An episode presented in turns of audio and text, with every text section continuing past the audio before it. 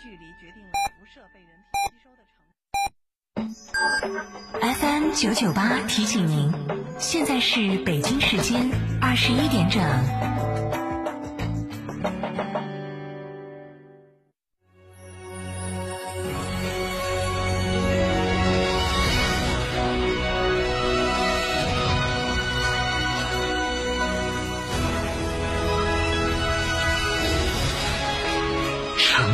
声音，FM 九九点八，成都电台新闻广播。想自驾不知道去哪儿？一路通众景自驾带你走天下，小众自驾圣地、网红打卡地任你选。想旅游不知道订房订门票找谁？找一路通众景自驾，省心又省钱。电话详询六六零零二三四五六六零零二三四五或微信添加 ZJ 三六七七八八八。一路通众景自驾带你纵览天下美景。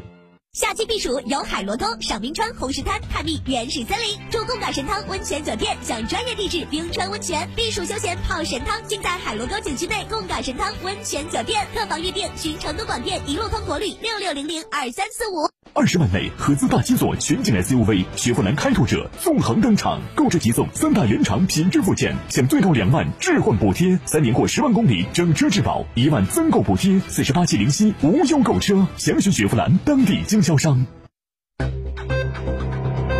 九九八快讯。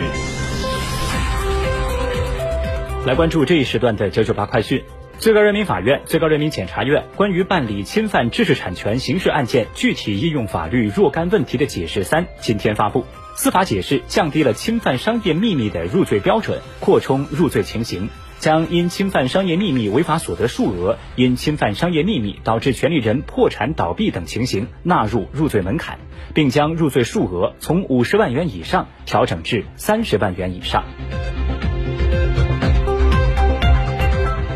证监会日前就关于加强私募投资基金监管的若干规定征求意见稿公开征求意见。证监会有关负责人表示，近年来私募基金行业在快速发展的同时，也存在一些问题，如公开或变相公开募集资金、规避合格投资者要求、错综复杂的集团化运作、资金池运作等，甚至出现侵占、挪用基金财产、非法集资等严重侵害投资者利益的违法犯罪行为，行业风险逐步显现。为防范化解私募基金行业风险，保护投资者合法权益，促进行业规范可持续发展，证监会起草了征求意见稿。其主要内容包括规范私募基金管理人企业名称和经营范围，从严监管集团化私募基金管理人，牢牢守住私募基金向合格投资者非公开募集的底线，以及强化私募基金管理人从业行为负面清单，明确私募基金财产投资的负面清单等。来自全国工商联的消息，截止到二零二零年六月底，累计有十点九五万家民营企业参与“万企帮万村”精准扶贫行动，累计产业投入九百一十五点九二亿元，公益投入一百五十二点一六亿元，安置就业七十九点九万人，技能培训一百一十六点三三万人，共带动和惠及一千五百六十四点五二万建档立卡贫困人口。文化和旅游部十二号公布的统计数据显示，今年七到八月，乡村旅游有序复工复产，乡村旅游总人数、总收入均已恢复往年同期的九成多。近郊乡村游已成为新形势下群众外出游玩的首选方式。据统计，今年一到八月，全国乡村旅游总人数为十二点零七亿人次，总收入五千九百二十五亿元，开工率达百分之九十四点五，乡村旅游从业人数达到一千零六十一万人。如今，大量的短视频创作者、带货主播已经被大家所熟知。但是，大家可能不知道的是，在一场场直播、一个个短视频的背后，远不止创作者一个人，往往啊是存在着一个完整的创作团队。最近，人社部联合市场监管总局、国家统计局发布全新一批新职业，其中短视频创作者、直播带货主播获得了统一的职业称谓，叫“互联网营销师”。数据显示，今年以来，直播带货、网络零售等新业态对稳定就业发挥了重要的作用。从二零一九年八月到二零二零年八月，共有两千零九十七万人通过抖音从事直播、创作等工作获得收入，而淘宝直播一年带动超过一百七十三万人直接就业。互联网营销师更是细分，包括成为了助播、选品、场控等多个工种。视线转向国际。当地时间九月十一号，联合国大会通过一项决议，敦促会员国通过加强国际合作与团结互助应对新冠疫情。据美联社报道说，这项决议得到了一百九十三个国家当中一百六十九个国家的压倒性多数通过，仅有美国和以色列投了反对票。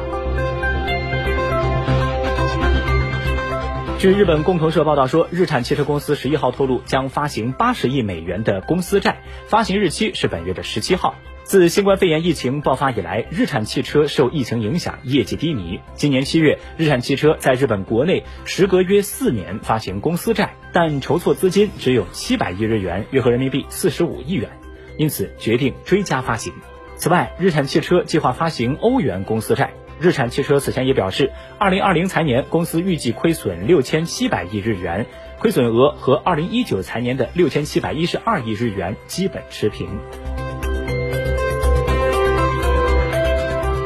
目前，全美国新冠肺炎死亡病例接近二十万人。此前，美国国家过敏症与传染病研究所所长福奇再次警告说，美国新冠肺炎疫情并不会缓解。实际上，疫情在秋冬季节很可能再次恶化。福奇说，目前美国每天仍然报告三万多例的确诊病例，数值太高了。他预测，在美国的部分地区，蒙大拿州、密歇根州、明尼苏达州等地仍然存在确诊病例激增的可能性。为了遏制日益严重的网络暴力问题，日本近日出台了应对网络暴力的一揽子对策，从本月开始陆续实施。今年五月，年仅二十二岁的日本女子职业摔跤选手木村花因为遭受网暴自杀身亡，引发日本社会广泛讨论。这也被认为是此次重拳打击网暴最直接的原因之一。此次出台的一揽子对策当中，最重要的一项就是首次明确规定，网暴施暴者的手机号码等个人信息可以合法公开，网络平台也有义务在必要时提供上述信息。据统计，日本六成以上的网暴行为发生在纯匿名的网站上，一旦需要承担个人真实信息公开的风险，将对网暴施暴者形成较有力的震慑。此外，一揽子对策当中的社会各方联动，也是遏制网络暴力支起的一张大网。网络运营方方面今后需要定期向日本政府汇报其对相关言论和账号的监管情况，监管效果也要接受评定。日本各地方政府方面将会增设线上线下的咨询窗口，方便受害者随时寻求援助。学校方面，遏制网络暴力的内容将加入到日本中小学生的教育当中。据印度卫生部的消息，截止到当地时间九月十二号八点，印度新冠肺炎累计确诊病例已经上升到了四百六十五万九千九百八十四例。在过去二十四小时之内，印度新增确诊病例达到了九万七千五百七十例，再次刷新疫情爆发以来的单日最大增幅。